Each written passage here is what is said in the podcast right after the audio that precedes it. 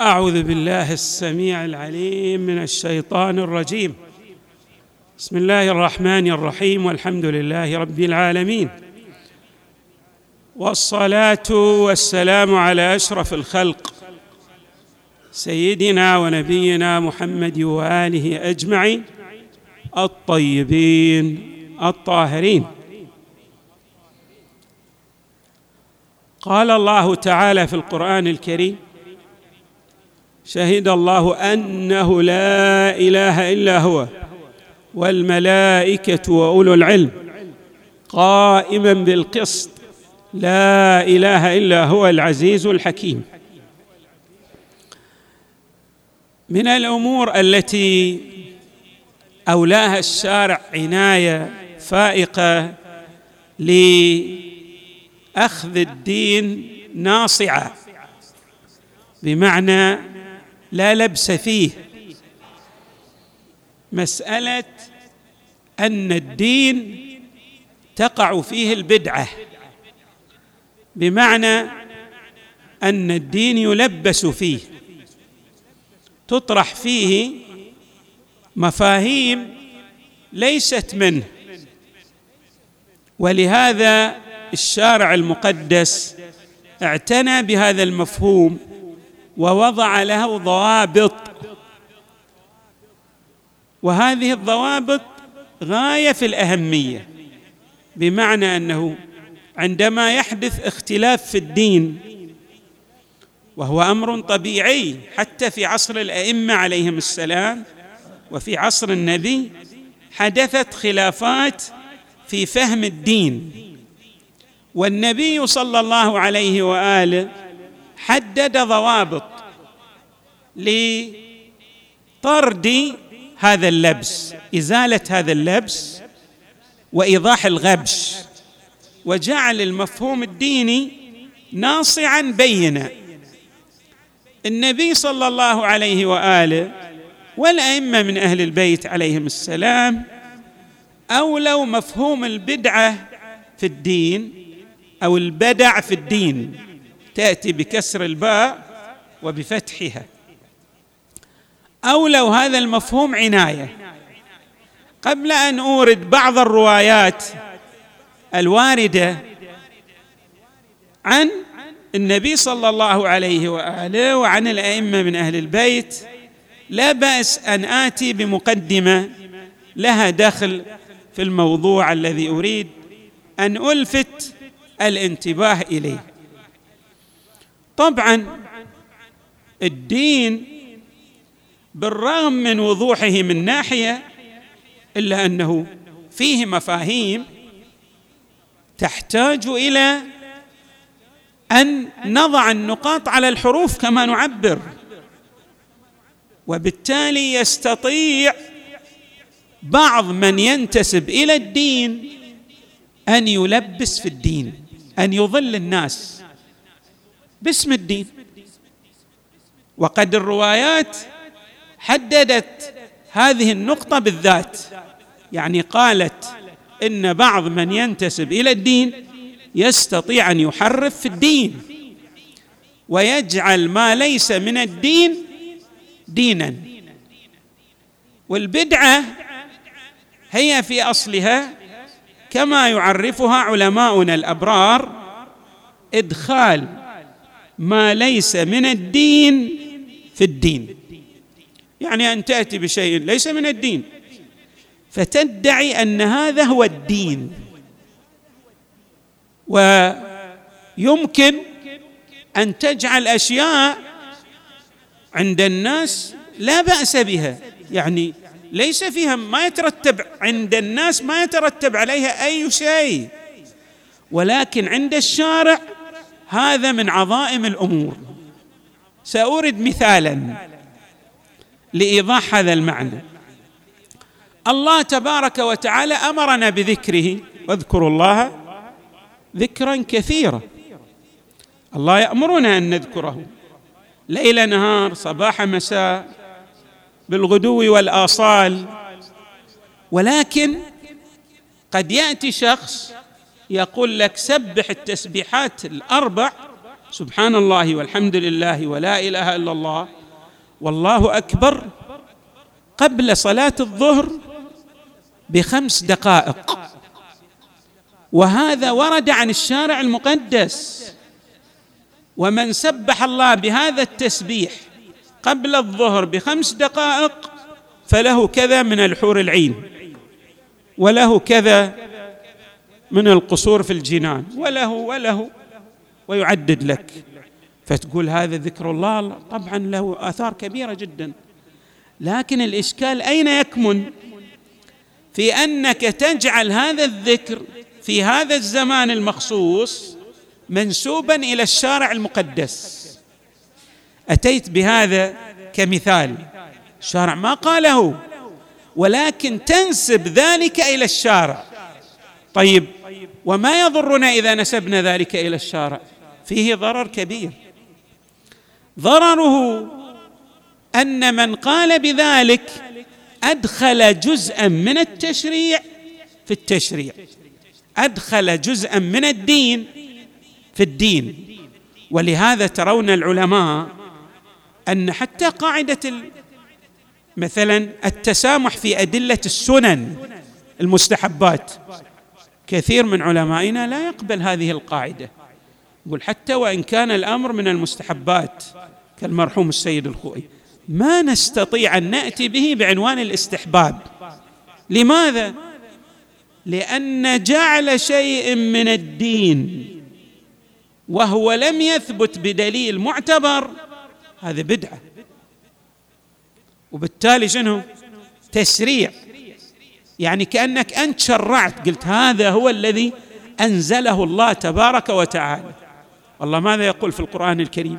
أالله اذن لكم ام على الله تفترون. هناك أذن كمفهوم عام. يقابل هذا الأذن من قبل الله تبارك وتعالى افتراه كذب جعل شيئا من الدين يدخل في الدين. ولهذا جاء التشديد في الرواية. طبعا حتى أوضح ذلك. أيضا من يستطيع أن يفعل ذلك؟ عامة الناس لا يستطيعون. لا يستطيع. العامي من الناس ما يستطيع. طبعا بعض عامة الناس يعني غير المتخصصين يمكن أن يستطيع بالواسطة. يكون لديه مال نفوذ فيسخر بعض رجال الدين يعني يشتريهم بالمال فيضعون ما ليس من الدين أو يجعلون ما ليس من الدين دينا. الشارع أولى مطلبين أساسيين عناية فائقة. المطلب الأول أنه ركز على مفهوم البدعة يعني أولاه عناية. وجاءت الروايات كثيرة. طبعا في مصادرنا وفي مصادر العامة. حتى العامة عندهم مفهوم البدعة أيضا ماذا روايات. ويمكن أن أعبر أن الروايات التي جاءت عند العامة والتي جاءت عندنا يعني في المضمون واحدة تختلف في الألفاظ فقط. ولا المضامين واحدة. مثلا كل بدعة ضلالة وكل ضلالة في النار. شر الأمور محدثاتها. وما إلى ذلك من الروايات الموجودة في مصادر العامة هي أيضا موجودة بهذا المعنى في مصادرنا الروائية باختلاف يسير في الألفاظ ولكن المعنى واحد. وما ذلك إلا لأن مسألة إدخال ما ليس من الدين في الدين أمره كبير.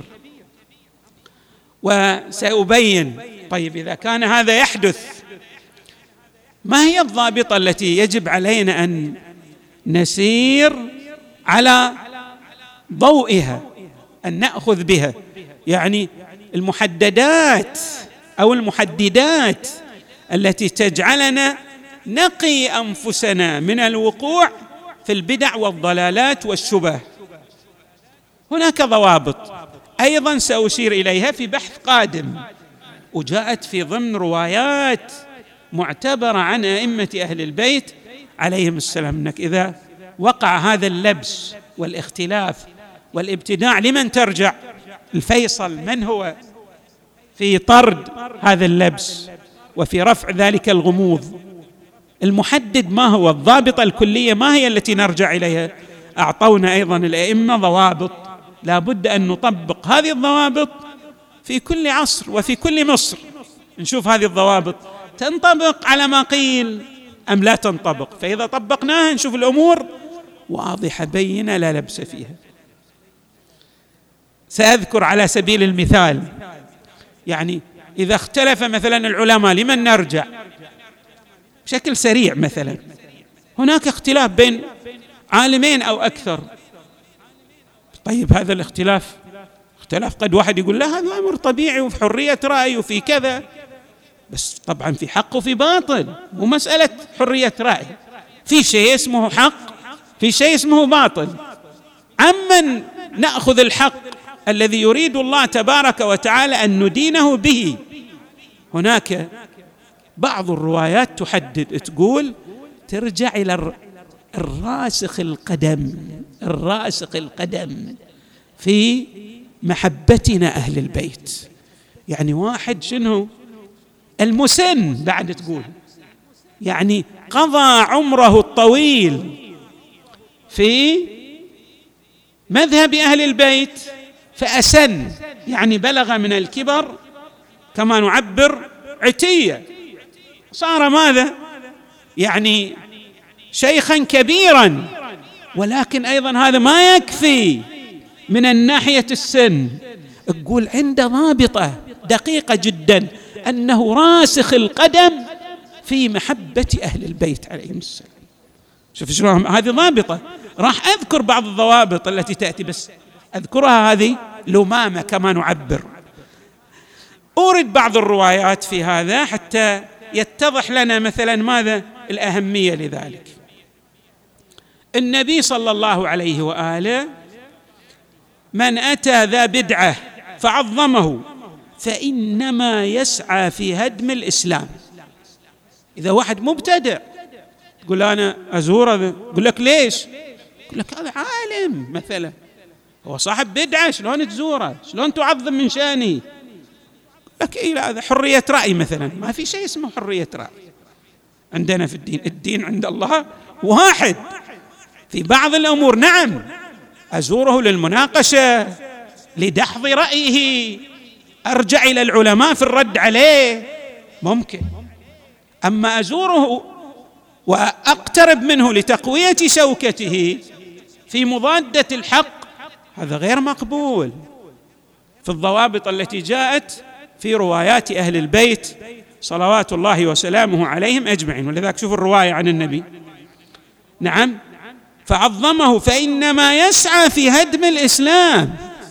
ولهذا التشرذم اللي إحنا نشوفه مثلا في كل طوائف المسلمين من مصدره من أين؟ الإمام امير المؤمنين يحدد هذا. في رواية ستأتينا عنه صلوات الله وسلامه عليه سأقرأها. وأيضا أقرأ هذه الرواية لأهميتها.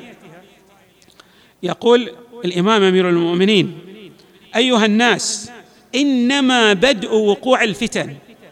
أهواء تتبع. هناك هوى عند شخص ميل خاص لتحقيق مطلب من المطالب وأحكام تبتدع. طيب إذا هذا الهوى عنده يحتاج إلى ما يبرره دينيا فيبتدع شيئا ويدخله في الدين. يقول هذا يدل عليه الأمر الكذائي والأمر الكذائي. ما فيها الحكي. شوف هذه بدعة يقول أمير المؤمنين. وأحكام تبتدع. يخالف فيها كتاب الله. يتولى فيها رجال رجالا. يعني يصير له أتباع بسبب هالبدعة التي طرحها. والإمام من عنده رواية أخرى يقول أي واحد يرفع علم سيجد له أتباعا. هذا أمر طبيعي قاعدة. أي واحد أي واحد يرفع علم سيجد له أتباعا. قلة من الناس يرجع إلى الموازين ويروح إلى مثلا المراجع العظام ويستفتي ويقول شنو الحق في هذه المسألة؟ يقول خلاص فلان قال أنا بعد. مثل ما نعبر إحنا الآن مع الخيل يا شجرة. هذا غير طبيعي غير صحيح. وأحكام تبتنع يخالف فيها كتاب الله يتولى فيها رجال رجالا. ثم شوف الإمام أمير المؤمنين تعبيرنا الحديث يضع لنا ماذا؟ النقاط على الحروف. يقول فلو أن الباطل خلص من من مزاج الحق لم يخفى على المرتادين. لو كان الباطل الحالة والحق الحالة كل الناس يعرفون الحق من الباطل. بس في نقاط فيها لبس شديد جدا. ولو أن الحق خلص من مزاج ولو أن يقول لو أن الباطل خلص من مزاج الحق لم يخفى على المرتادين. ولو أن الحق خلص من لبس الباطل انقطعت عنه ألسنة المعاندين. إذا ماذا يا أمير المؤمنين؟ يقول ولكن يؤخذ من هذا ضغث. ومن هذا ضغث فيمزجان. فهناك يستولي الشيطان على أوليائه وينجو الذين سبقت لهم من الله الحسن. يعني في تلبسات وهذه التلبسات طبعا لا يفهمها ولا يصل إلى إدراك الكنه فيها إلا الراسخ القدم كما عبرنا. راسخ القدم يعني هو اللي يضع لنا النقاط على مثلا باب المثال. في عصرنا لو حدثت فتنة أو أي شيء إحنا نرجع إلى مرجع التقليد نقول له شنو هذا؟ يعني ما هو الحق في هذه المسألة والمرجع المعتمد. يعني مثالنا الآن مثلا السيد السيستاني. شنو الحق في المسألة؟ يقول والله الحق كذا كذا ويجب على الناس أن يتبعوه. هو والله فلان قال وفلان قال وفلان رد عليه هذا. لا يسمن ولا يغني من الحق شيئا. فعلينا أن نلتفت إلى الروايات. رواية أخرى أختم بها. عن النبي صلى الله عليه وسلم أبى الله لصاحب البدعة التوبة. قيل له يا رسول الله وكيف ذلك؟ قال إنه أشرب في قلبه حب البدعة. يعني شيء خلاص يصير جزء من شخصيته. فيبدأ ماذا؟ يرسخ هذه البدعة في كنه وجوده وفي أتباعه. للكلام تتمه ستأتينا إن شاء الله. وصلى الله وسلم وزاد وبارك على سيدنا ونبينا محمد وآله أجمعين الطيبين الطاهرين.